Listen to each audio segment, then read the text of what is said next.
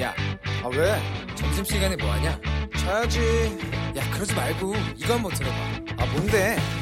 지금 당장 라디오를 켜봐 나른한 오후 깨울 시사 토크쇼 모두가 즐길 수 있고 함께하는 시간 유쾌하고도 신나는 시사 토크쇼 오태훈의 시사본부. 네, KBS 제1라디오 오태훈의 시사본부 2부 시작하겠습니다. 이 시각 중요한 뉴스들 정리해드립니다. 방금 뉴스 KBS 보도본부의 박찬영 기자와 함께합니다. 어서 오세요. 네, 안녕하세요. 이태원 클럽발 확진자 늘고 있는 상황이고 학원 강사가 감염이 돼서 학부모와 학생에게 2차 감염이 지금 일어나고 있다고요? 그렇습니다. 학원 강사분들 중에 젊은 사람들도 꽤 있잖아요. 예, 예. 그렇다 보니까 이태원 클럽에 당시에 갔던 사람들이 있었습니다. 근데 어. 20대 24살 인천에 사는 학원 강사가 확진 판정을 받아서 네. 본인이 그 일하고 있는 학원에서 그 수강생 5명 그리고 다른 학원 강사 1명 그리고 또 개인 과외 수업을 했나 봐요. 그래서 그 개인 수업을 하는 학생 1명 그리고 그 학생의 어머니까지 해서 어이구. 모두 8명한테 확진 아, 감염을 시켜버렸습니다. 어, 이 학원 강사로 인해서 확진 판정받은 다른 사람들 잘 살펴봐야 될게이 예. 8명 확진 판정 받은 사람들 중에 2명이 주말 사이에 교회를 갔다고 해요. 음. 그래서 그 교회가 인천 미추홀구의 팔복교회하고 동구 온사랑 장로교회인데 당시 예배에서 정부에서 어 권장하는 그런 네. 준칙을 잘 지켰으면 감염자가 나오지 않았겠지만 혹시나 음. 또 추가 감염자가 나올 수가 있어서 두 교회 합쳐서 한 천여 명이 예배를 받다고 하거든요. 예. 그래서 인천시가 해당 교회에서 예배 받던 사람들한테 외출 자제하고 음. 검사 받아라 이렇게 권고를 했고요. 또 어, 이 강사가 일해온 세움학원 이것도 지난 6일에서 11일 사이에 다녀갔던 수강생들한테 똑같은 사항을 권고해 놓은 상태입니다. 네.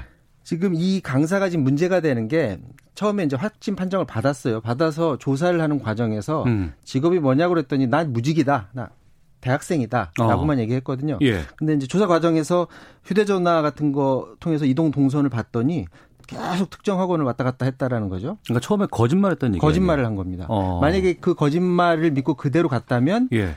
이 감염된 8명 외에 추가 감염자들이 나올 수가 있었고 또이 어. 8명이 또 다른 3차 감염까지 있을 수 있는 상황이었었는데 예. 거짓말을 했었던 거죠. 그러니까 역학 과정에서 검사 과정에서 그 학원을 찾아낸 거네요. 그렇죠. 만약 어. 찾아내지 않았으면 더 크게 번졌을 뻔했는데 그래서 인천시가 또다시 이렇게 거짓말하는 거 이거 막기 위해서 해당 학원 강사에 대해서 고발 조치하겠다라는 음. 계획이고요. 오늘 오전 10시 기준으로 이태원 클럽 집단 감염자 수는 119명으로 늘었습니다. 그런데 이태원 발만 지금 지켜봐야 되는 게 아니라 홍대 쪽에서도 집단 감염이 확산될 수 있다라는 우려가 있습니다. 그 홍대 주점에서 지난 7일에 22살 사회복무 요원이 거 주점을 갔다가 확진 판정을 받았어요. 예. 그 가족하고 뭐 주변 사람들은 접촉자들을 검사를 하고 있는데 구체적으로 해당 주점에 누가 왔는지 지금 파악이 안 되는 상황이거든요. 그렇기 네. 때문에 추가 감염자가 나올 수가 있고 어. 젊은 사람들이 뭐 홍대도 그렇고 신촌도 그렇고 많이 지금 쏟아져 나오잖아요. 가보면 예. 코로나 19 상황인지 아니면 이전 상황인지 지금 분간이 못할 정도고 서울시 같은 경우는 뭐 클럽이라든지 콜라텍 이런 데에 대해서는 집합 금지 명령을 내렸지만 네. 일반 주점은 계속 가잖아요. 그리고 음. 어, 잘은 모르겠지만 또 다른 방식의 춤을 출 수 있는 장, 장소가 있다고 하더라고요. 헌팅 포차 뭐 이런 곳에 많이들 간다고 하는데 이런 데에서 추가적인 아, 감염자가 나올 수가 있고 감염병 전문가들은 그래서 젊은이들이 많이 모이는 장소에서 이미 많이 퍼졌을 가능성이 있다. 무증상이었기 때문에 어. 이 부분에 대해서 우려를 하고 있는 그런 상황입니다. 그래서 지금 어, 연휴가 끝나고 일주일이 지났는데 다행, 다행히 오늘까지 보니까 30명 이상 확진자가 안 네, 나왔더라고요. 26명인가 26명? 예. 그러니까 지금이 가장 많이 나올 시기인데 그나마 다행이지만 음. 14일이 지날 때까지는 조금 더 긴장하고 지켜봐야 될 것 같습니다. 추이를 좀 잘 봐야 되겠군요. 알겠습니다. 아, 20대 국회 이제 본회의를 열 수 있는 날짜가 며칠 안 남았어요. 지금 어떻게 될 것 같습니까? 이제 오후 늦게 오늘 민주당 김태년 원내대표하고 주호영 미래통합당 원내대표가 만난다고 합니다. 주호영 원내대표 부친상 당했었는데 이제 돌아왔고요. 예. 4월 임시국회가 모레 끝나고요. 다음 주 중에 이틀 내지 3일 정도 임시국회하고 본회의 열어서 밀린 법안 처리할 가능성이 높아 보이는데 현재 국회에 계류 중인 법안이 15,000여 건 이거 다 처리할 수는 없고 일부를 처리할 것으로 보여지는데 지금 가장 시급한 게 코로나 대응 법안 그리고 엠번방 사건 방지 위한 후속 법안 예. 어, 고용보험에 이번에 예술인 넣기로 했는데 음. 관련 법안들 이런 것들은 처리가 될 것 같은데 지금 통합당이 다른 목소리 내고 있는 형제복지원 관련 그 과거사법 법안이라든지 그 중재했던 거 아닌가요? 근데 다시 법 중재됐다가 어. 당 내에서 또 다시 다른 목소리를 내고 있습니다. 아, 그래요? 그래서 이번 회- 어, 이- 임시국회 내에 통과되지 않을 가능성이 더 높다고 하고요. 어. 그리고 공수처 후속 법안 역시도 어, 이번 국회 내에서 통과되지 못할 가능성이 높은 상태고요. 또 하나 관심이 이제 21대 국회 새 국회의 전반기 원 구성 어, 협상인데 네. 30일에 21대 국회가 문을 엽니다. 예. 국회의장단이랑 상임위원장을 정해야 되는데 민주당 입장에서는 여당이니까 제일 중요한 자리가 예결위원장이랑 법사위원장 법사위. 예. 가져가야 된다는 입장인데 미래통합당 입장은 통 크게 그쪽에서 양보해라. 음. 우리가 그걸 가져가겠다 이런 입장이거든요. 근데 김태년 원내대표가 이곳저곳에서 지금 말을 하고 있는데 만약에 협상이 제대로 안 되면 네.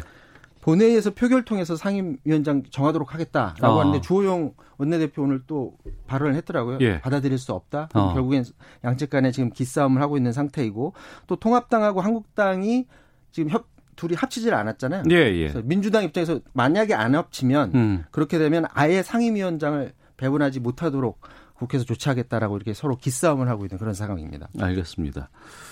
오늘 취업자 수 발표 나왔는데 좀 상당히 안 좋죠. 네, 뭐 이미 예고는 돼 있었는데 수치가 나왔습니다. 지난달 취업자 수가 47만 6천 명이 줄었거든요. 46만여 명이 줄었다. 그런 어. 아 47만여 명. 예. 그런데 IMF 외환 위기 당시에 가장 그 감소가 컸던 게 1999년 2월에 65만 6천 명이었었는데 음. 그 이후에 21년 만에 가장 크게 취업자 수가 줄어들었고요. 또 15세 이상 고용률은 1년 전보다 1.4% 포인트 내렸고 59.4%입니다. 이거는 10년 전 이후에 가장 크게 떨어진 수치고요. 실업자 수가 좀 특이합니다. 실업자 수가 늘 것으로 예상을 했는데 7만 3천 명이 줄었어요. 무슨 뜻이죠? 실업률도 0.2%포인트 떨어지고 어. 이상한데 지금 통계청이 현재까지 내놓은 입장은 일자리가 지금 현재 없는데 네. 구직 의사 자체가 없는 사람들이 늘었기 때문이다. 아, 예, 예. 그러니까 비경제 활동 인구가 지금 83만 1000명이 지금 늘어났거든요. 근데 음. 그렇다면 왜 요즘 시기에 구직 활동을 하지 않을까? 이렇게 세밀한 부분에 대해서는 아직은 어, 분석이 안 되고 있는 그런 상황입니다. 어, 특히 지금 관심이 있는 게 지금 음식하고 뭐 숙박 이런 데서 서비스 코로나 업종이겠죠. 그쪽에서 예. 많이 떨어졌잖아요. 음. 근데 전통 산업인 제조업에서도 지난 3월에 2만 3천 명 줄었었는데 이번에는 4만 4천 명 크게 줄었습니다. 코로나 19 여파라고 볼 수 있고요. 그런데 주로 뭐 기업체라든지 아니면 음식 식당이라든지 주로 지금 잘라내는 그런 인원들은 역시나 임시직들, 음. 임시직에서 58만 7천 명이 줄어들었습니다. 알겠습니다. 방금 뉴스 KBS 보도본부 박찬영 기자와 함께했습니다. 고맙습니다.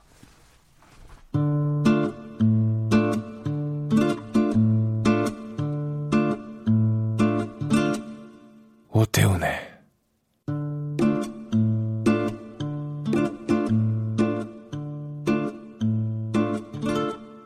시사본부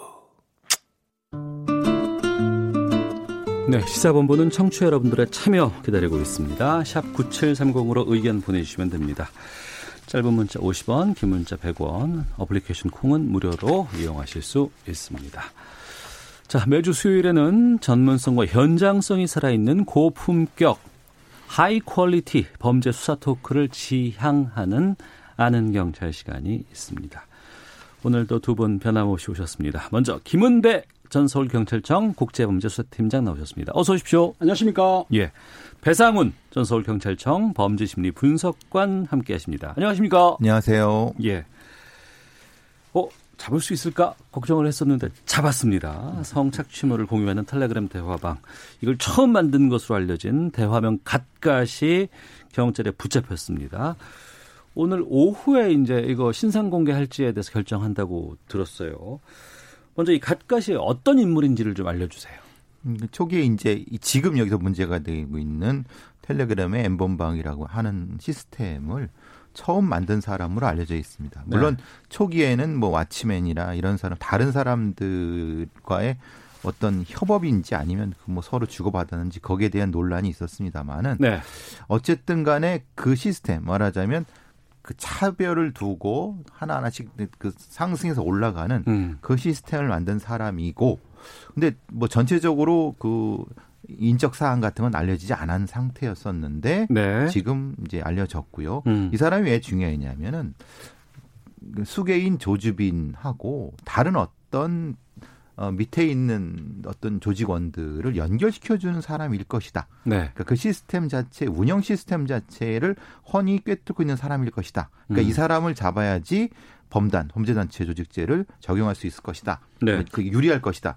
이렇게 알려져 있는 상황이죠. 네. 그렇습니다. 각가시란 인물이 이제 문모 씨라고 24세인데 각가시 처음에 그 음란물 청소년 그 착취물이라든지 성년 착취물을 처음으로 이제 개설을 해서 네. 그 엠번방을 개설했기 때문에 실제적으로 조지빈이가 그 각가시 했던 그 행동을 따라서 어. 돈을 더 추가했기 때문에 실제적으로 이 음란물 영상 성 아동 청소년 성 착취물을 유포시킨데 채취를 한 사람이다. 때문에 가장 중요했던 사람이었던 거죠. 그러니까 예. 과거에 뭐 인터넷을 이용한다거나 뭐 그때 뭐 소라넷인가 뭐 이런 부분들이 있었잖아요. 그렇죠. 런 것이 아닌 이런 대화를 하- 하는 프로그램인 뭐 지금 카카오톡 같은 텔레그램. 채팅앱이죠. 예, 예. 이걸 이용해서 음란물을 유포한 성착취물을 최초로, 유통한 그렇죠. 최초 시도자군요. 이게 그렇게 보면 될 것 같아요. 차이는 이 사람은 문화상품권으로만 받고 예. 흔히 말하는 수익을 낼 수 있는 구조까지는 하지 않은 음. 그 구조는 조주빈과 그렇죠. 이후에 만든 조, 조지빈이가 업그레이드 시켜가지고 수익 만든 창출을 하게 된 거죠. 네.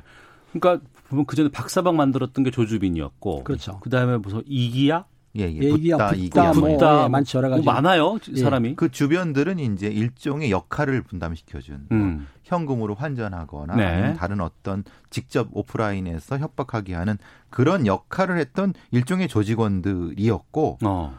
어, 갓갓은 갓갓과 조주빈은 아마 이 시스템을 구성하는 핵심적인 역할을 했던 사람. 이렇게 생각하시면 시스템을 만들어 가지고 운영했을 때 네. 조지빈이나 그것을 이제 벤치마킹 한 거예요. 어. 벤치마킹 하면서 각각은 혼자 했다고 보고 있지만 조지빈 같은 경우에는 자기 수화를 둔 거죠. 음. 우리가 지금 범죄 단체 조직을 하는 이유가 보시다시피 거기에 붓다라든가 그런 그 이기아라든가 이런 조직을 둬가지고 남의 인적 사항을 뽑아 온다든지 네. 아니면 돈을 같은 거를 유통시키기에 자금치어 썼다든지 이렇게 체계적으로 했던 거는 조지빈이고 음. 각각은 말씀드린 대로 최초의 그 성 착취물을 그 성년 미성년자한테 협박을 해서 받은 다음에 그거를 방으로 개설했다. 그러니까 그 방이라는 게 비밀방 아닙니까? 우리는 네. 못 들어가지만 회원으로 가입하고 들어갈 수 있는 방. 음. 그러니까 수익 창출할 수 있는 시스템을 만들었는데 그 시스템 만든 걸 가지고 실제적으로 수익 창출한 거는 조주빈이다. 예. 보시면 그러니까. 조주빈을 잡고 그 이후에 이제 뭐 그 밑에서 일했던 사람들 다 잡았다고는 하지만 갓갓은 잡기 힘들 것이다. 베일에 쌓여 있다더라. 뭐 고등학생이더라. 뭐 이런 얘기들이 있었거든요. 왜냐하면 이 각각이 한 행태가 흔적을 남기지 않는 형태라고 어. 했었다고 합니다. 예. 말하자면은 IP 추적을 안 되기 위해서 다른 방식을 취하거나 아니면 흔히 말하는 이 수익을 창출하기 위해서 다른 걸 해야 되는데 그걸 안 하고 음. 문화상품으로 받았기 때문에 추, 추적이 어려운 그러니까 욕심을. 덜 부렸다. 예, 그런 어. 상태인데 대신에 각각이 중요한 것은 원래의 모듈을 만든 사람이기 때문에 예. 여기서 파생된 게 조주빈이라고 하면은 다른 제2의 조주빈, 제3의 조주빈이 있을 수 있다는 겁니다. 어. 그러니까 다, 이 모드를 이용해서 다른 쪽의 어떤 비밀 채팅방을 통해서 했을 수 있는 가능성을 가까스로 잡음으로써 알 수 있을 것이다라고 추정한 거죠. 네. 그렇죠. 처음에 이제 각각이 자기가 수능을 본다고 했기 때문에 혼선을 줬어요. 그러니까 음. 일반 수사관들이 볼 때에 아 그러면은 고등학생인가라고 생각을 했었는데 네. 작년 7월부터 추적을 아이디 아, 그 아이, 아이, 아이, 아이디 아이, 추적을 했어요. 예, 예. 추적을 했는데 아마 경북청 사이버수사대에서 잘한 것 같아요. 그러니까 어. 10개월 만에 추적을 잘해가지고 실제적으로 그 각각이 문모라는 걸 특정시켰거든요. 아, 그- 그래요? 예, 그렇지만은 당시 약간 조심스러워서 가서 긴급 체포를 안 했습니다. 음. 왜냐하면 증거가 있지만 확인시키기 위해서 긴급 체포는 아시다시피 법정형으로 3년 이상 범죄면은 체포할 수 있잖아요. 네, 그런데도 네. 불구하고 일단 소환을 한 거예요. 어. 그 소환해가지고 9일날 소환했는데 소환했을 때 부인했어요. 예, 예. 아니라고 했지만은 담당 형사가 자료, 어. 증거 자료를 드릴 테니까 그때서야 나중에 오후 늦게 본인이 가까시라고 자백을 하니까 그때서 바로 긴급 체포를 하게 된 거죠. 아, 그러니까 처음에는 그냥 어 소- 소환 조사하겠다니 불러서 얘기를 그렇죠. 하다가 소환은 저 출두시킨 거죠. 어, 예. 그래서 아니라고 계속 부정하다가 증거 자료 같은 걸 계속 내니까 뭐 인정을 한 거죠. 네. 이게 그거를 이제 일종의 피의자성 참고인으로 아마 소원을 했던 것 같습니다. 음. 근데 이제 아마 그 증거는 조심스럽습니다만은 네. 거기에 그 화면상에 나타나는 각각의 실수가 있었던 것 같아요. 네. 수사 기법이라 구체로 말씀 못 드리겠지만은 어 그래서 그걸 가지고 어 아주 좀 정교하게 경북청에서 음. 수사를 했던 것 같습니다. 네.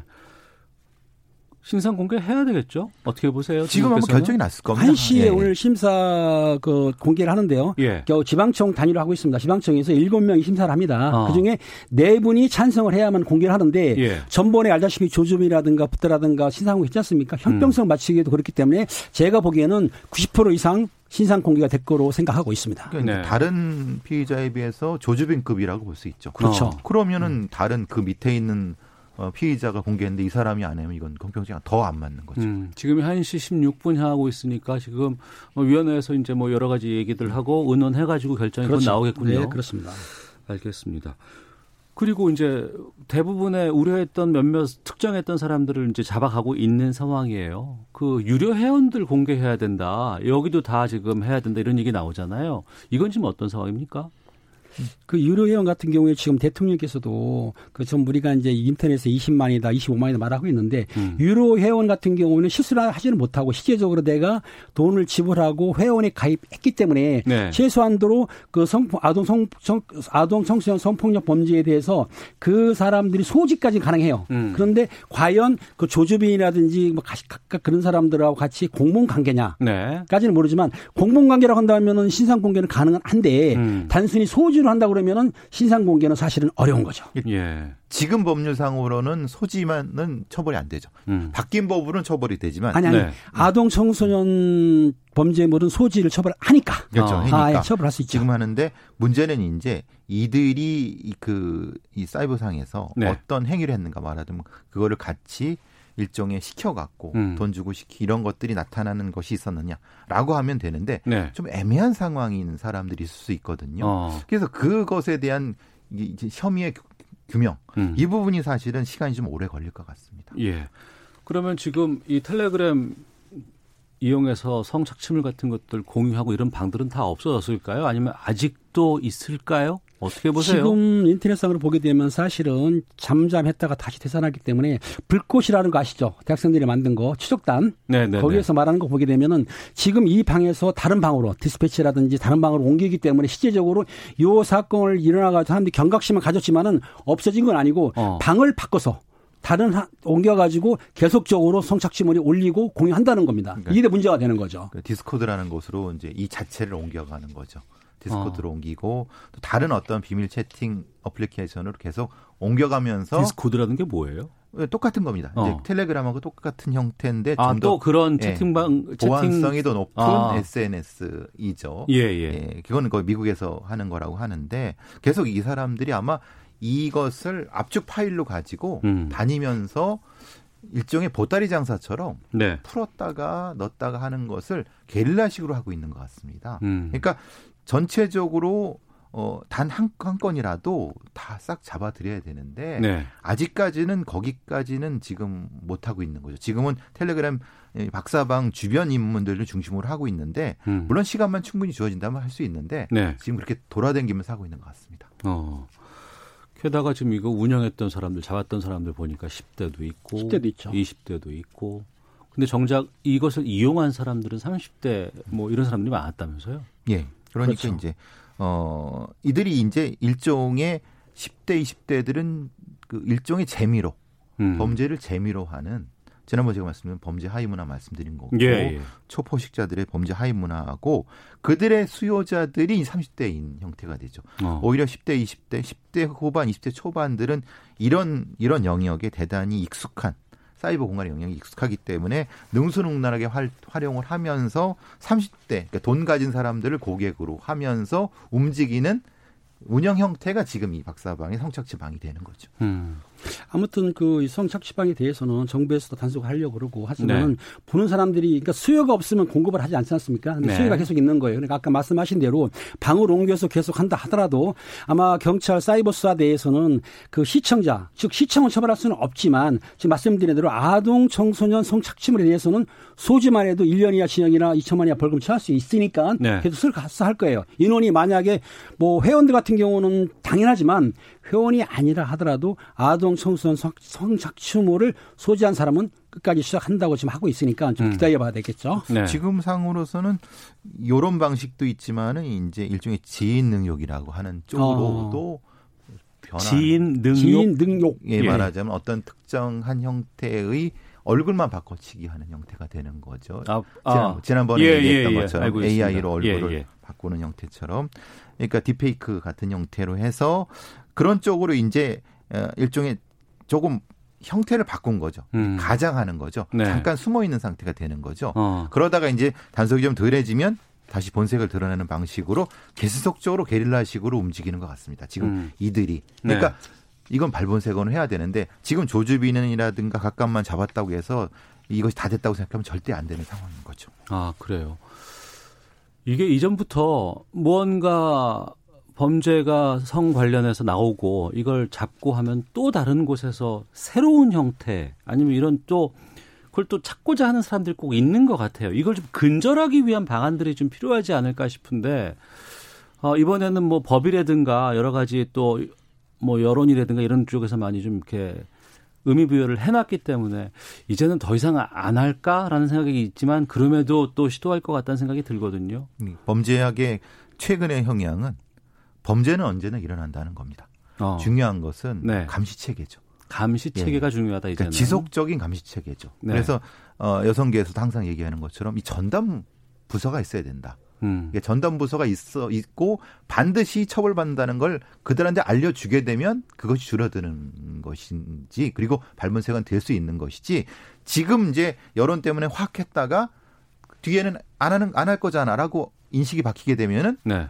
그 범죄는 숨어 있을 뿐이지 어. 잡히지 않게 된다는 거죠. 그러니까 예. 분명히 확실히 처벌 받는다는 것을 그들한테 알려주는 것이 음. 이 범죄를 근절하는 핵심이 되는. 아무튼 이번 사건으로 해서 수사기관 사이버 수사대에서도 역할이 컸기 때문에 네. 그런 범죄를 기법도 개발을 했어요. 예. 지속적으로 수사할 것이고 일반인들 보기에 어떻든 간에 성인 성착취물이건 아동 성착취물이건 제작 배포는 무조건 처벌받습니다. 네. 단지 성인물을 소지하거나 영상 시청하는 건 처벌하지는 않아요. 음. 하지만 이번 기회에 아동 청소년만큼은 시청만 하면 처벌 않지만 네. 소지를 하면 처벌하거든요. 예, 그러니까 예. 일부 내가 알기로는 여론 때문에 많은 국민이나 시민들이 알고 있어요. 아, 어. 아동 성착취물은 내가 소지하면 처벌받는구나는 다 알게 됐거든요. 예. 해서 어, 성인물에 대해서는 모르겠지만 아동 성착취물에 대해서만큼은 이번에 이- 사회적인 인식도 됐고 수사기관도 많이 인식을 했습니다. 수사기법도 개발했기 때문에 네. 앞으로는 최소한 아동 성 착취물에 대해서만큼은 철저하게 수사할 것이고 음. 아마 이제 시민들도 이- 이 인식이 높아졌기 때문에 조금 조금 수요가 줄지 않을까 네. 생각은 드는데 또 두고 봐야 되겠죠. 어. 앞서서 배상훈 프로파일러께서 전담부서 설치를 해줘야 된다고 말씀해 주셨는데 이 전담부서라고 하면은 디지털 성범죄 여기만 좀 특화된 전담부서를 말씀하시는 건가요? 예, 여성계에서 원하고 전문가들도 원하는 것은 예. 글쎄요, 이제 그 디지털 성범죄 수사국 정도의 조직과 인력이 별도로 편제된 걸 얘기를 하는 것 같습니다. 음. 왜냐하면 지금의 사이버 수사대는 이것만 할 수 없거든요.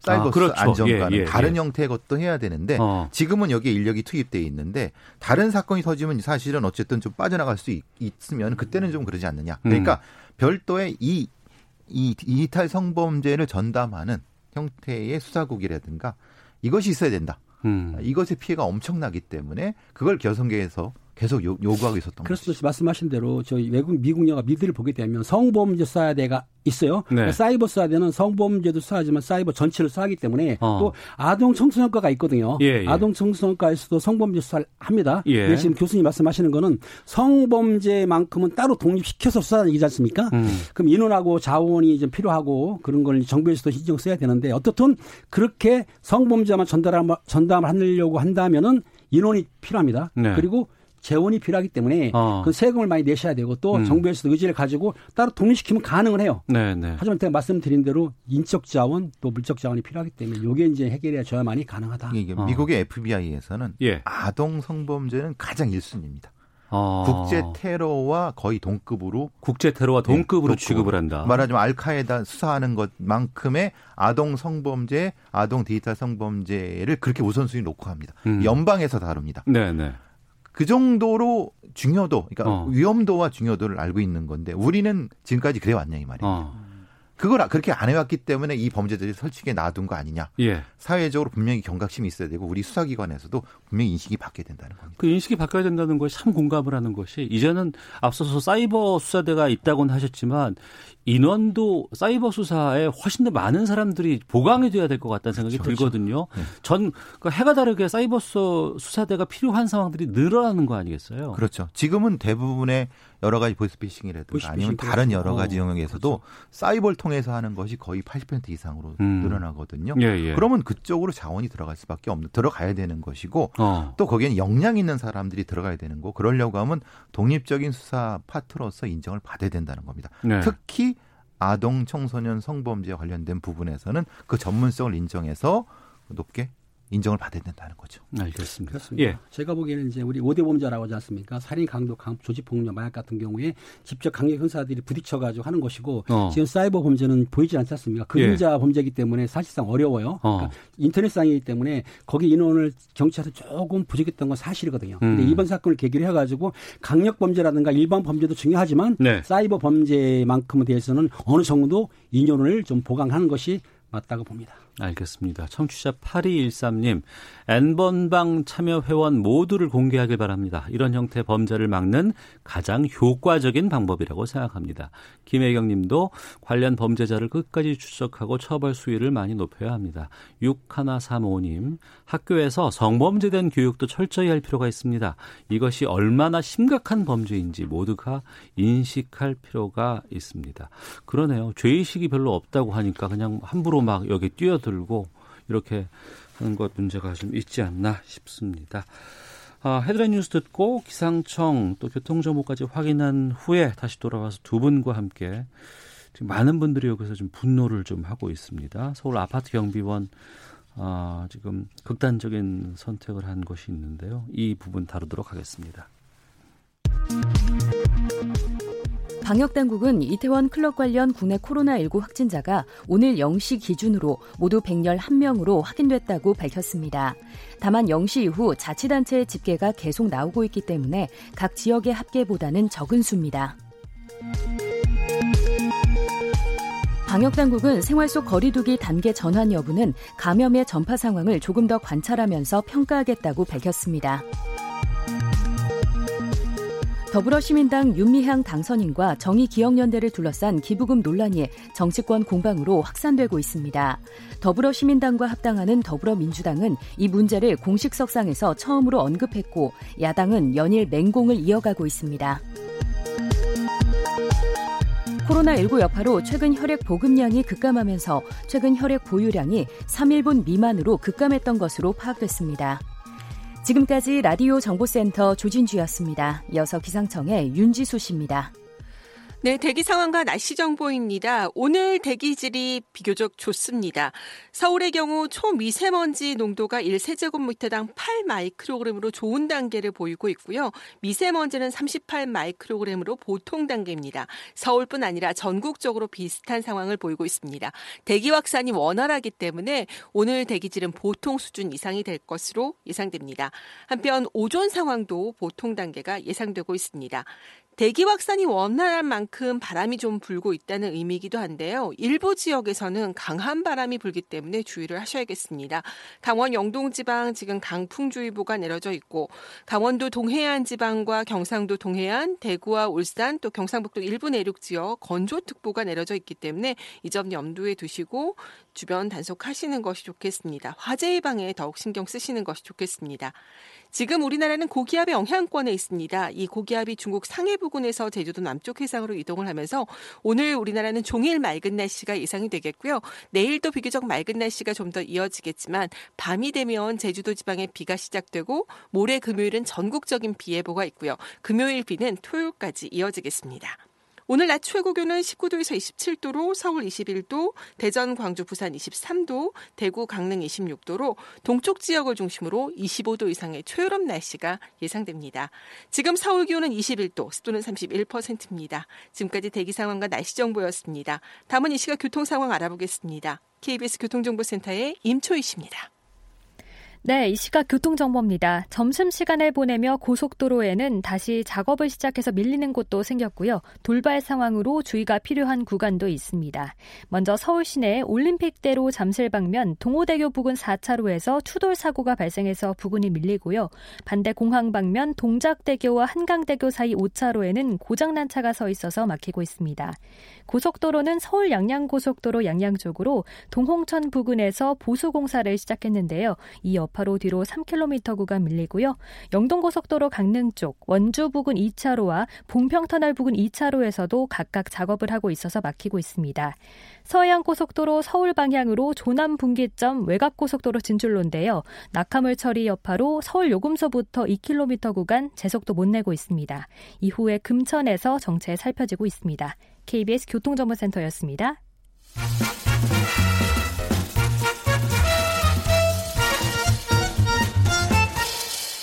오태훈의 시사 본부. 네, 아는 경찰 배상훈 전 서울경찰청 범죄심리분석관 김은배 전 서울경찰청 국제범죄수사팀장과 함께하고 있습니다. 서울에 있는 한 아파트의 경비원이 입주민에게 폭행과 시달림을 당해서 억울하다는 유서를 남기고 극단적인 선택을 한 안타까운 사건이 있었습니다. 가해자 엄벌해달라는 청와대 국민청원 개시 하루 만에 14만 명의 동의를 얻을 정도로 많은 분들이 지금 분노하고 있는데요. 김은배 팀장께서 어떤 일이 있었던지 좀 정리해 주세요. 그렇습니다. 강북구에 있는 우이동에 있는 한 아파트에서 일어난 일인데요. 저 지난 4월 21일 날 그 아파트 주민은 이제 A 씨라고 친한 A 씨의 예, 차를 이제 주차란이 심하니까 차가 있었는데 경비원 피해자인 경비원 분이 차를 이제 이렇게 밀은 거예요. 차를 음, 대기 위해서 이중 주차되고 하니까 그렇죠. 빼주고 할 때 이제 이분 밀었는데 도와주시죠. 그 가해자인 A 씨가 보고 와서 내, 내 차를 왜 미냐 시비를 한 거예요. 그러니까 어. 다시 원우치를 시켰는데 예. 너왜 또 또 밀어? 어. 투심을 잡은 다음에 그 경비원 그 피해자를 구타를 하고 그분을 관리사를 끌고 가가지고 하는 말이 해고시켜라 사표를 받아라. 아니 내가 보기에는 본인이 주민 주민협회 회장도 아니고 권유함 예. 대꾸를 사표를 받으라고 강요를 했던 거예요. 어. 폭행도 하고 그러고 나서 며칠간 또 있다가 27일 날 또 그 경비하시는 분이 화장실을 가는데 따라가서 화장실에 가다 놓고 폭행을 시작했어요. 가도 가둬놓고요. 예, 폭행을 했는데 코뼈가 부릴 정도로 맞았으니까 상해를 당한 거죠. 어. 그렇게 한거 해가지고 손은 이제 고소가 됐는데 어 5월 10일 날 오전 2시에 그 경비원인 그 피해자분이 그만 유서를 써놨어요. 네. 억울하다는 유서를 써놓고 극단적인 선택을 해서 사망하게 된 사건입니다. 어. 음, 전체적으로 폭행이 한 두 번, 세 번 정도 있었고요. 그러니까 지금 주민들 말 들어보면은 확인된 폭행은 21일 날하고 27일인데 그 중간에도 계속 욕설과 모여 폭행이 있었다고 하니까 음. 계속 지속적으로 그 4월 21일 건으로 해가지고 계속적인 폭행을 했던 거죠. 그리고 그 안에 있는 근무하시는 안쪽에 있는 화장실에 몰아놓고 폭행을 했기 때문에 네. 그것도 CCTV를 확인하고 어. CCTV 없지 없는 곳으로 예 네, 그렇죠 그 CCTV 없지 들어가서 어. 거기서 폭행을 했기 때문에 상당히 질적으로 안 좋은 CCTV 범행이죠. 없는 곳을 골라서 그렇죠. 거기에서 폭행을 했다는 거는 우발적일 수가 없는 거잖아요. 고의적인 거죠. 그렇죠. 우발적인 아닌 거죠. 어. 거기가 화장실에 CCTV가 당연히 있을 수가 없지 않습니까? 그렇죠. 거기에서 폭행을 했고 그걸 또 확인했기 때문에 음. 이거는 상당히 지능적인 형태의 범행이 되는 거죠. 네. 나이 차이도 많이 나고 좀 경보원 분께서 얼마나 그 모멸감에 시달렸을까 생각하면서 섬뜩해요 정말. 음. 그렇습니다. 지금 그 가해자가 50대고 그 피해자분이 50 50대 후반으로 알고 있어요. 네, 한 9살 정도 에서 차이나는 걸 알고 있는데 그분을 모욕한 뿐만 아니라 예. 그분에 대해서 이제 고소를 하다 보니까 그리고 또 협박을 했다는 거예요. 너 내가 애들을 동원해서 가만 안 두겠다. 어. 그렇죠? 그리고 너 손해배상 물리겠다. 그러니까 아마 피해자 입장에서 볼 때에는 자기가 그런 위협도 당하지만은 또 재산적인 문제까지도 내가 물어야 되나 그 심적 압박이 엄청 왔던 것 같아요. 음. 그러니까는 더군다나 아시겠지만은 경비하시는 분들은 그 아파트에 소속돼 있어가지고 경비 아니 그 주민들의 관리비에서 봉급이 지급되기 때문에 일단은 그 주민들이 갑으로 가반이 갑이 되는 거예요. 그러니까 보통 그 경비원 같은 분들도 주민들한테 잘 하거든요. 음. 말이라든지 잘 하는데도 불구하고 그 지속적으로 개입하니까 그게 너무 정신적인 압박이 심했던 것 같아요. 제가 보기에. 지금 이 상황이 그 피해자의 형님께서 오늘 뭐 아침 라디오에서 말씀하신 걸 봤을 때 네. 관리소장은 뭐 했느냐? 어. 그러니까 이 구조 자체가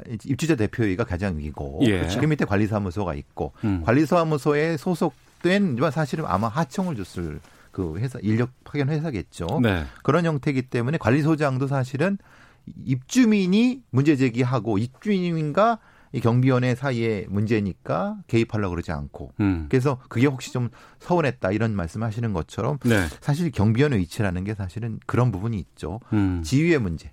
그러니까 언제든지 해고될 수 있는 문제들이라든가 이런 부분 때문에 더더욱 이러는 걸 뭐 저항을 또 못하고 일방적으로 당한 부분이 있지 않았을까라는 추정이 됩니다. 그러니까 이 부분이 우리나라에서 아파트 거주하는 분들의 비율이 상당히 높고 게다가 이제 앞서서 입주민과 경비원과의 관계라고 음. 말씀하셨는데 다수의 입주민이 아닌 거 아니에요. 특정한 입주민 한 명이 이런 행위를 벌이고 하면 이 근데 이게 문제가 된다는 거 그렇죠. 항상 문제가 목소리 크고 어. 조금 일종의 무례하게 구는 입주민들 때문에 네. 경비원분들이 많이 고통을 받으시죠. 다 대다수의 입주민들은 선량하신데 네. 꼭 이런 사람들이 민원 제기하고 그러면 그 민원을 받는 관리사무소 입장에선 되도록이면 무마하려고 그렇죠. 하기 때문에. 경비원들이 일방적으로 이제 당하는 경우가 많죠. 네. 그러면 이 가해자는 지금 어떤 처벌 받을 수 있습니까? 지금 가해자가 지금 현재 상황을 보게 되면 언론이라든지 거기에 흘러나오는 말 보게 되면은 일단은 폭행을 했어요. 폭행 치상 내지는 상해죄이기 때문에 네. 7년 이하 징역이나 천만 원의 벌금을 취할 수도 있고요. 또 협박도 있어요. 음. 3년 이하 징역이나 또 500만 원 이하 벌금을 할 수도 있어요. 그런데 체포 감금도 가능한 게 뭐냐면 화장실에서 몰아넣었죠. 누나가 때려줬으니까 그럼 그건 5년 이하 700만 원 이하 벌금. 그러니까 제목 따라 쭉 정할 수는 있는데 제가 생각하기에 이거를 다 통 합쳐가지고 사는 건 아니고 가장 큰 범죄 있지 않습니까? 7년이야. 근데 이제 벌금형이 있어요, 사실은 거기. 어. 그럼 이제 합의를 한다든지 처벌받게 되면은 징역형이 나올 수도 있지만 뭐 집행유예 이 부분이 전과가 없다고 한다면 집행유예도 가능하거든요. 근데 가장 큰 거는 이건 악질적인 범죄 아닙니까? 예, 예. 약한 사람을 음. 그것도 지속적으로 약하다는 걸 알고 그걸 노리고 했다는 것은 이것은 죄질 자체가 너무 안 좋은 겁니다. 어. 인간적으로도 이게 하면 안 되는 행동이죠. 네. 어떻게 자기보다 훨씬 나이가 많은 많고 또 아무리 그래도 고용인이지만은 그걸 그 어떻게 때릴 생각을 합니까? 음. 항의를 할 수는 있지만은 네. 그 부분에 대한 법적인 처벌 그 이상의 어떤 것이 있어야 되는 거 아닌가라는 어. 생각이 듭니다. 주차 문제 해결해 주지 않는다고 경비원을 폭행하고 층간 소음 해결해 주지 않는다고 그렇죠. 경비원을 네, 폭행하고 그런 적도 있었죠. 네. 지금 이런 그 경비원에게 가해지는 폭력 이런 범죄가 상당히 많이 늘고 있다면서요? 2015년부터 2019년까지 그 관리사무소라든지 입주민하고 살 관제가 2,923건이 다 있어요. 어. 30건 돼 있죠. 그리고 예, 예. 그 중에 73건 정도는 경비원 상대로 폭행이나 폭행한 사건이거든요. 폭언이나. 어. 그러니까 이런 것을 사실 요거는 통계적으로 나온 거는 신고나 처벌 받은 거기 때문에 네, 그냥 신고 안 하고 넘어간 참고 넘어간 분들이 얼마나 상당히 많겠죠. 사례가 많을까요, 간에? 그러니까 제가 한 말씀드리고 싶은 건 뭐냐면 저도 아파트에 살고 있는데 경비의 아저씨 분들이 많이 줄었습니다. 알다시피 요즘 어. 자동화 되는 바람에 그렇다 하더라도 우리 주민협회라든지 이런 데서는 경비원 분들이 굉장히 배려를 하거든요. 겨울에 따뜻한 옷 전다든지 더군다나 주차 문제에도 부탁도 드리고 또 쓰레기 같은 경우에도 그 우리가 이제 음. 분리배출할 때 항상 그거 하잖아요. 도와주기 예. 때문에 항상 고마워요. 어. 그리고 고마운 분들한테 이렇게 갑질을 하고 때리고 그거로 인해 가서 자살, 어, 극단적 선택까지 했다는 것은 참으로 안타까운 일인데 이런 일이 절대로 없어야 될 것 같아요. 예. 근데 이제 이분들의 지위는 감시 단독 단속 노동자라고 합니다. 음. 그러니까 근데 근로기준법에 이 예외가 되- 되는 일종의 특수고용직 노동자 형태거든요. 네. 그러니까 법적인 보호를 경비업법도 아니고 음. 근로기준법도 아니고 지금 여기 저기 그 이런 형태 때문에 사실 좀 가장 안타까운 거죠. 또 네. 하나는 관리사무 같은 입주민들하고 충돌이 됐을 때 그렇죠. 가장 쉬운 방법은 이들을 해고하고 어, 하청을 취소하는 계약을 해지하는 이런 방식으로 이렇게 해왔기 때문에 당연히 이 경비원 분들이 자기들이 의리라는 걸 충분히 알기 때문에 아이고. 다른 형태의 참. 어떤 형태의 항의도 제대로 못하고 지속적으로 당한 음. 그 결과가 사실 이런 거라고 좀 볼 수 있는 것 같습니다. 네. 사망한 경비원분이 숨지기 전에 자신의 형에게 이렇게 했다고 합니다. 큰 것을 바라는 게 아니라 때린 게 미안하다는 한마디만 듣고 싶다. 참, 아이고, 참, 명복을 빕니다. 6503님께서 갑질한 사람한테 그에 맞는 처벌을 꼭 해줘야 합니다. 그렇지 않으면 이런 억울한 일이 계속 생길 겁니다.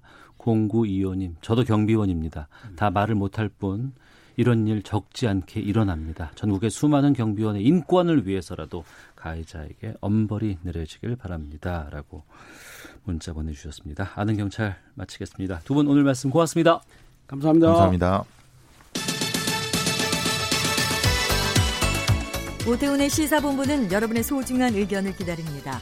짧은 문자 50원, 긴 문자 100원의 정보 이용료가 되는 샵 9730, 우물정 9730번으로 문자 보내주십시오.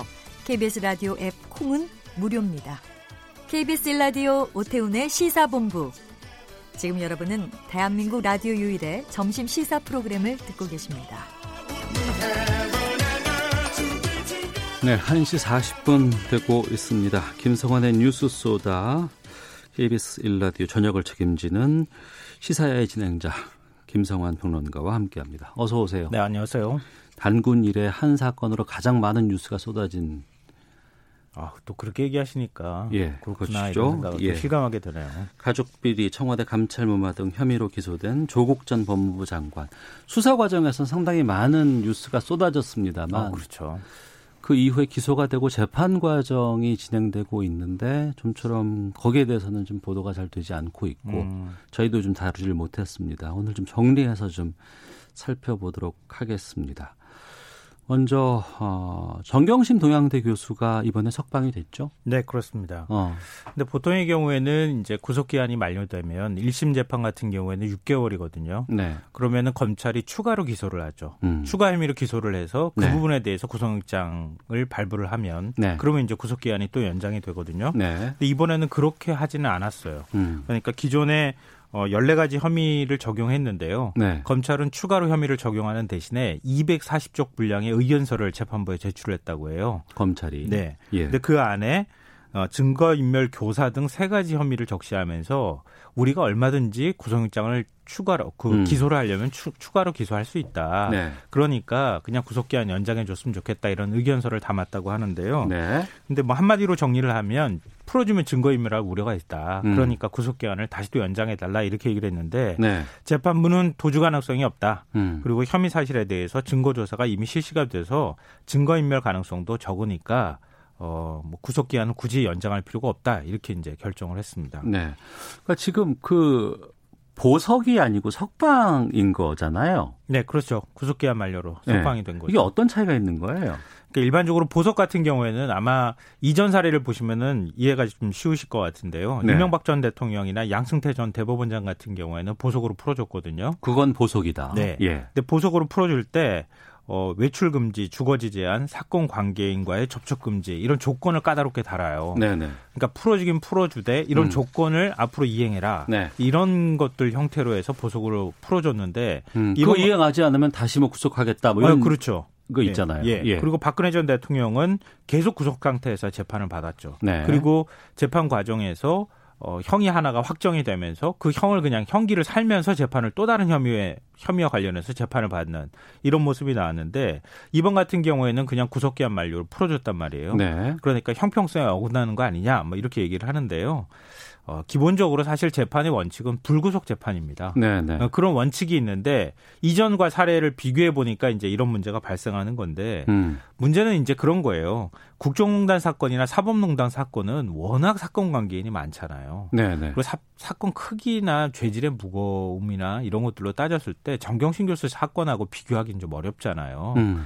그리고 대통령과 대법원장 같은 경우에 이 자리에 있었던 사람들이기 때문에 이런 경우에는 만약에 풀어줬을 경우에 조건을 까다롭게 달지 않으면 그러면은 사건 관계인하고 입을 맞출 가능성도 사실은 있다고 볼 수 있거든요. 네. 그런 부분에 대한 우려 때문에 어, 조건을 달아서 보석으로 풀어주는 경우가 있었고 정경심 교수 재판 같은 경우에는 그런 사건하고 비교할 정도는 아니니까 음. 그러니까 구속기한 만료로 풀어준다 하더라도 그 동안에 이제 검찰 조사가 다 진행이 됐으니 이 정도면은 증거인멸할 우려는 없다 이렇게 재판부가 봤다고 볼 수 있습니다. 네.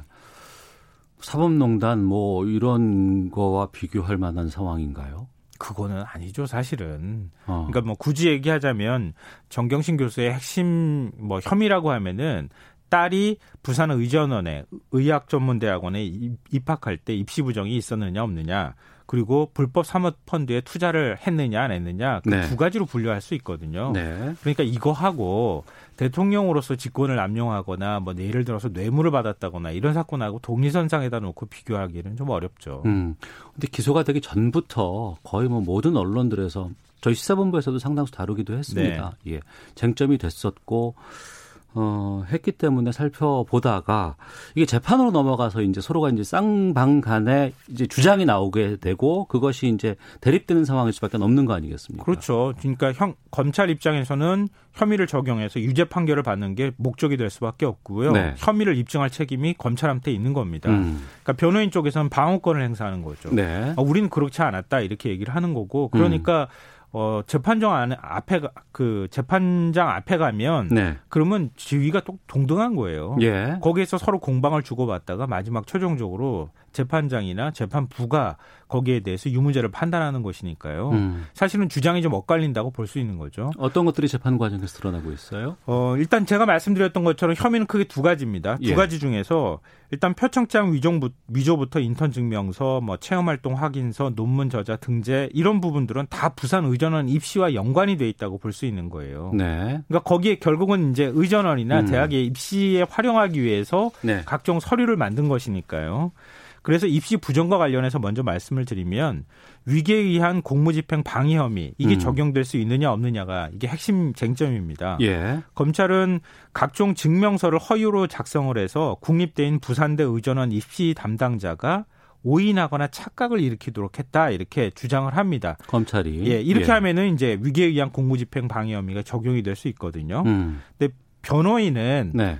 서류 내용이 일부 과장되거나 한 점은 인정한다 이렇게 얘기를 하고 있습니다. 네. 이 부분에 대해서는 혐의를 인정하는 거죠. 음. 그런데 그러면서도 그 서류가 네. 어. 인천증명서가 활동을 제대로 하지 않았는데 예. 인천증명서를 발급, 발급을 했다던가 음. 아니면은 예를 들면 체험활동 확인서를 어, 뗄 때도 음. 확인서 작성한 한그 기재된 것만큼 활동을 했느냐 네. 그것만큼은 활동하지 않았을 수 있다. 어. 이렇게 인정은 하는 거예요. 예. 인정은 하지만 고3 학생이 인턴 증명서나 체험 활동 확인서를 다소 과장해서 작성했다 하더라도 네. 이게 과연 법적으로 처벌받을 수 있는 정도의 사안이냐 네. 그건 아니다 음. 이렇게 얘기를 하고 있습니다. 근데 대법원은 이게 이제 법, 법리적인 다툼으로 들어가는 거예요. 네네. 네. 위계에 의한 공무집행 방해를 굉장히 엄격하게 해석하고 있습니다. 네. 그러니까 속임수를 쓴 행위가 공무집행을 현저하게 곤란하게 하는 데까지 이르러야 한다. 이렇게 규정을 하고 있거든요. 음. 그러니까 한마디로 좀 쉽게 설명드리면은 가짜나 허위로 또 그 부풀려진 활동 증명서가 합격의 결정적인 역할 그러니까 뭐 입학 사정관이나 입학 입시를 담당하고 있는 교수나 이런 사람들이 아 이 정도면 합격시킬 만큼의 증명이 됐다라고 네.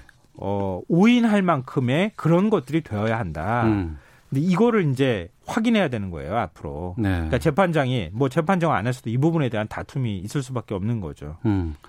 그 불법 사모펀드 투자 문제는 지금 어떻게 진행되고 있습니까? 이거는 투자냐 대여냐 이게 핵심 쟁점입니다. 예. 정경신 교수나 코린 교수가 코링커피 실소유주라고 하는 조국 전 장관 오촌 조카 조범동 씨. 예. 이두 사람은 어, 투자가 아닌 대여다 이렇게 일관되게 지금까지도 계속 주장을 하고 있어요. 어. 근데 지난 2월에 재판 과정에서 아주 흥미로운 장면이 나왔는데요. 네.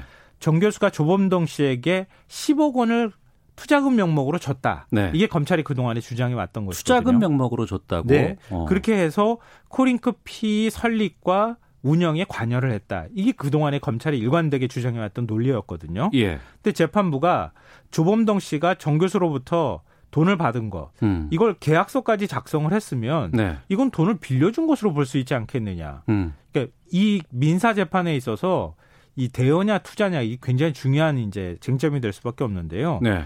이게 대여로 만약에 본다 그러면 음. 정경심 씨가 예를 들어서 1억 몇천만 원 정도를 코링크 PE 쪽에서 조범동 씨로부터 받았다고 하는 것을 이자로 볼 수도 있거든요. 네.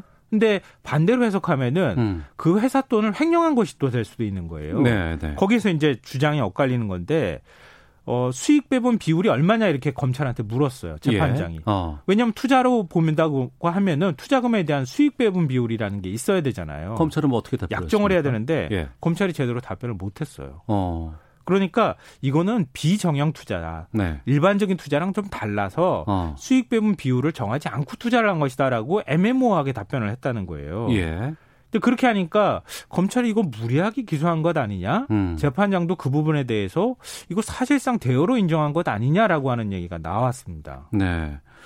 그두 가지가 지금 정경심 교수에 대해서 지금 재판에서 쟁점으로 네. 좀 들어가 있는 거고. 그 이후에 조국 전 장관도 지금 기소가 돼서 재판 진행 중인 거 아니에요? 첫 재판이 있었다면서요? 네, 그렇습니다. 재판 시작 전부터 뭐 법원 앞에 조국 찬반 시위가 벌어지고 외신 기자들까지 모일 정도로 굉장히 큰 관심을 끌었는데요. 네. 뭐 조국 전 장관은 지치지 않고 싸우겠다 뭐 이런 말도 했고요. 음. 근데 재판은 좀 싱겁게 30분 만에 끝났습니다. 네. 조 전 장관에게 적용된 혐의는 12가지거든요. 음. 근데 혐의 가지수로 우리가 얘기하기가 굉장히 어려운 게이 예. 사건 같은 경우에도 하나의 단일한 사건에 대해서 여러 가지 혐의를 적용했기 때문에 아, 한 사건에 대해서 혐의를 여러 개를 적용할 수 있어요? 아, 그럼요. 어. 단일한 부분에 대해서 예를 들면 뭐그 사문서 위조 혐의부터 시작해서 공무집행 방해 뭐 여러 가지 혐의들을 단일한 것에 대해서 적용할 수가 있는 거죠. 예. 근데 검찰이 마지막에 추가로 기소했던 게 직권남용 혐의예요. 네. 이 부분에 대한 재판이 먼저 시작이 됐습니다. 음, 직권남용 혐의가 그 유재수 전 부산시 경제부시장 이 감찰 중단 지시 이건가요? 네, 맞습니다. 어. 그러니까 검찰 감찰을 중단한 것이냐 예. 아니면은 감찰이 종료가 된 것이냐 이게 음. 굉장히 애매모호한데요. 감찰 중단과 감찰 종료는 감찰을 끝냈다는 거 아니에요? 차이가 그렇죠. 있네요. 예. 그러니까 감찰을 하는 과정에서 어, 일종의 직권을 남용해서 감찰하지 마라. 이렇게 지시를 했느냐. 어. 아니면은 그냥 어, 민정석이 볼 때는 이 정도면은 우리가 할 역할을 다 했다라고 음. 해서 감찰을 그냥 종료한 것이냐. 네. 이 부분에 대해서 쟁점이 될 수밖에 없다는 거예요. 예. 근데 검찰 측은 어, 조전 장관이 민정수석 시절에 부당하게 감찰을 중단하도록 지시를 내렸다 이런 입장을 일관되게 고수를 하고 있고요. 네. 조전 장관 측은 감찰을 종료한 것이다라고 맞서고 있는 상황입니다. 음. 근데 공판에 증인으로 출석한 이인걸 전 청와대 특별감찰 반장, 어, 그 감, 특감 반장의 말이 굉장히 중요하잖아요. 네네. 왜냐하면 특감을 실제로 한 사람이니까. 여러 사람들이 다 참여를 했을 거 아니겠습니까? 예, 그렇죠. 예, 예. 근데 그걸 뭐 예를 들면 보고를 했다고 하면은 최종 보고를 취합해서 어, 박형철 반부패 비서관한테 전달하고 음. 박, 박형철 비서관은 다시 또 그 내용을 민정수석한테 전달하고 보고를 하고 거기에 따른 지시를 받는 이런 과정이 있었을 텐데 박경철 비서관의 경우에는 사실 조 전 장관한테 좀 불리한 진술을 그동안에 했거든요. 예. 그러니까 그리고 이인걸 전 특별, 특별감찰반장도 특감반장도 좀 불리한 얘기를 했어요. 어. 예를 들면은 어, 박경철 비서관의 요구로 네 번의 보고를 했는데도 감찰이 중단됐다 이렇게 얘기를 했고요. 음. 또 감찰을 중단하라는 윗선의 지시에 특감 반원들이 불만을 드러냈다 이런 말도 했습니다. 네. 그러나 조 전 장관 측 변호인은 좀 다른 얘기를 했는데요. 특감반의 첩보 처리, 처리 절차에 대한 구체적인 규정이 없다라고 하는 점을 파고들었어요. 특감반의 구체적인 규정이 없다 처리 절차에 대해서? 네, 그렇습니다. 그러니까 예를 들면 이런 거예요. 뭐 어떤 첩보를 입수하거나 이렇게 하면은 그거에 대해서 나름 보고서를 먼저 작성하잖아요. 네. 보고서 작성하고 난 다음에 그걸 위에 보고합니다. 음. 보고하고 난 다음에 아 이거 특감반이 한번 감찰을 하는, 하는 게 좋겠다. 이렇게 얘기를 하는 거예요. 그럼 그걸 지시를 받아가지고 감찰을 하고 음. 감찰한 결과를 보고를 하면은 네. 거기에 따라서 어떤 결과 조치 사항이 나온다. 이게 매뉴얼이 없다는 거예요. 어. 규정이 없다는 겁니다. 아 그래요? 예. 그러니까 이 부분을 이제 변호인 쪽에서 파고들었는데요. 음. 그러니까 특감반이 보고서를 작성할 때 공문 번호를 그 부여를 해야 되잖아요. 예, 예. 보고서는 항상 다 그게 있잖아요, 번호가. 어, 그렇죠. 예, 예. 이 공직 사회에서는 어. 어, 그 보고서나 이런 것들을 다 이렇게 각각의 어떤 단계들, 업무 처리 절차에 따르는 음. 보고 과정을 전부 문건으로 네네. 기록으로 남기잖아요. 어. 그러면 거기에 대해서 공문 번호를 다 부여해야 하는데 예. 공문 번호를 부여하지 않았다는 거예요. 어. 이 부분에 대해서 이인걸 특감 반장이 인정을 했고요. 음. 타 기관에 이첩할 때도 그러면 이첩할 때 수사 의뢰를 하잖아요. 예, 예. 수사 의뢰하면 공문으로 작성해서 예를 들면 경찰이나 검찰에다가 자 수사 좀 해주십시오라고 음. 해서 사건을 이첩해야 되는데 그 동안의 처리 절차를 보면 네. 특감 반원이 구두로 의사를 전달하는 경우가 거의 대부분이었다는 거예요. 그게 관행이라고요? 네네. 어. 그러니까 이전 특감 반장도 이 부분을 인정을 했습니다. 네. 그러니까 일종의 절차라는 게 뭔가 구체적이고 명시적으로 이 정해져 있지 않다는 거예요. 어. 근데 그렇게 정해져 있지 않은데 어떻게 그러면은 특가 아 저 그 감찰 활동을 중단했다 아니다 판단을 할 수 있는 근거가 뭐냐 음. 이렇게 물었던 거예요. 네. 그러니까 특감반에 수사권이 있는 것도 아니고 수사기관에 사건을 이첩하는 것도 구체적인 내부 규정이 없으니까 음. 감찰을 중단시킨 게 아니라 종료한 것으로 보는 게 맞지 않겠느냐. 네. 아, 그러니 직권을 남용한 게 아니다라고 어. 변호인 쪽에서 주장을 한 겁니다. 앞서서 말씀하셨던 정경심 교수 건도 그렇고 지금 조국 전 장관 것도 그렇고 어떻게 보느냐에 따라서 재판 결과가 상당히 많이 바뀔 수가 있다라는 예, 느낌이 맞습니다. 드네요. 예. 그러니까 우리가 일반적으로 생각할 때 아, 조전 장관 자녀나 정경심 교수나 조 전 장관이 아이를 좋은 대학에 보내기 위해서 인턴 증명서도 활동 조금밖에 하지 않았는데 뭐 더 많은 활동을 한 것처럼 이렇게 부풀리는 행위가 국민 정서하고는 맞지는 않을 수 있겠지만 실제로 재판정 앞에 가가지고 법리적으로 따졌을 때는 다른 결과가 나올 수 있다는 거예요. 음. 직권남용 혐의에 대해서도 역시 마찬가지가 될 수 있다는 거고요. 네. 이 재판은 그럼 언제 결정이 나는 겁니까? 아, 이거 결정 나는 건 예측하기가 어렵죠. 어. 왜냐하면 제가 볼 때 유죄 판결 나면은 예. 항소심 가고 어. 대법원까지 갈 가능성이 굉장히 높습니다. 네. 근데 지금 뭐 1심 판결도 안 나왔잖아요. 음. 그러니까 앞으로 얼마나 재판이 더 길게 끌어질지 이거는 네. 예상하기가 쉽지는 않는데 어. 대략 한 2년 정도는 봐야 되지 않을까 싶고요. 예. 그리고 앞서 이제 직권남용죄 말씀드렸잖아요. 근데 얼마 전에 블랙리스트 사건에서 대법원이 새로운 기준을 제시를 했어요. 네. 예를 들면 공무원이 의무에 없는 일을 했을 때 그 의무가 구체적 법령에 근거해야 직권남용죄가 성립한다. 이런 판단을 한 건데요. 네. 이 내용은 좀 복잡하지만 예를 들면 이런 거예요. 어, 뇌물 혐의를 확인하면 수사 의뢰를 해야 한다는 의무가 있어서야 네. 그 의무가 없는 행동을 시키면 그게 직권남용죄가 해당한다는 거거든요. 음. 근데 이게 명시적으로 이렇게 의무하는 규정이 없어요. 제가 볼 때는. 네. 그럼 이게 과연 직권남용죄가 적용될 수 있느냐 없느냐? 음. 법리적으로 굉장히 치열한 다툼이 있을 수밖에 없을 것 같습니다. 예. 어, 애초에 검찰 수사가 됐을 때는 상당히 디테일한 부분까지도 보도가 되곤 있는데 네. 재판으로 들어가니까 많이 이 부분에 대한 좀 정보들이 많이 좀 부족한 것 같아서 그러니까 한 사람에 대한 뭐 그 개인의 명예와 관련되는 부분은 이미 검찰 수사 단계에서 사실 다 훼손이 됐는데 재판 과정도 언론이 좀 정확하게 보도할 필요가 있다고 보입니다. 알겠습니다. 뉴스 소다 시사평론가 김상원 씨와 함께했습니다. 고맙습니다. 네, 고맙습니다. 예, KBS 라디오 오태훈의 시사본부 내일 다시 뵙겠습니다. 안녕히 계십시오.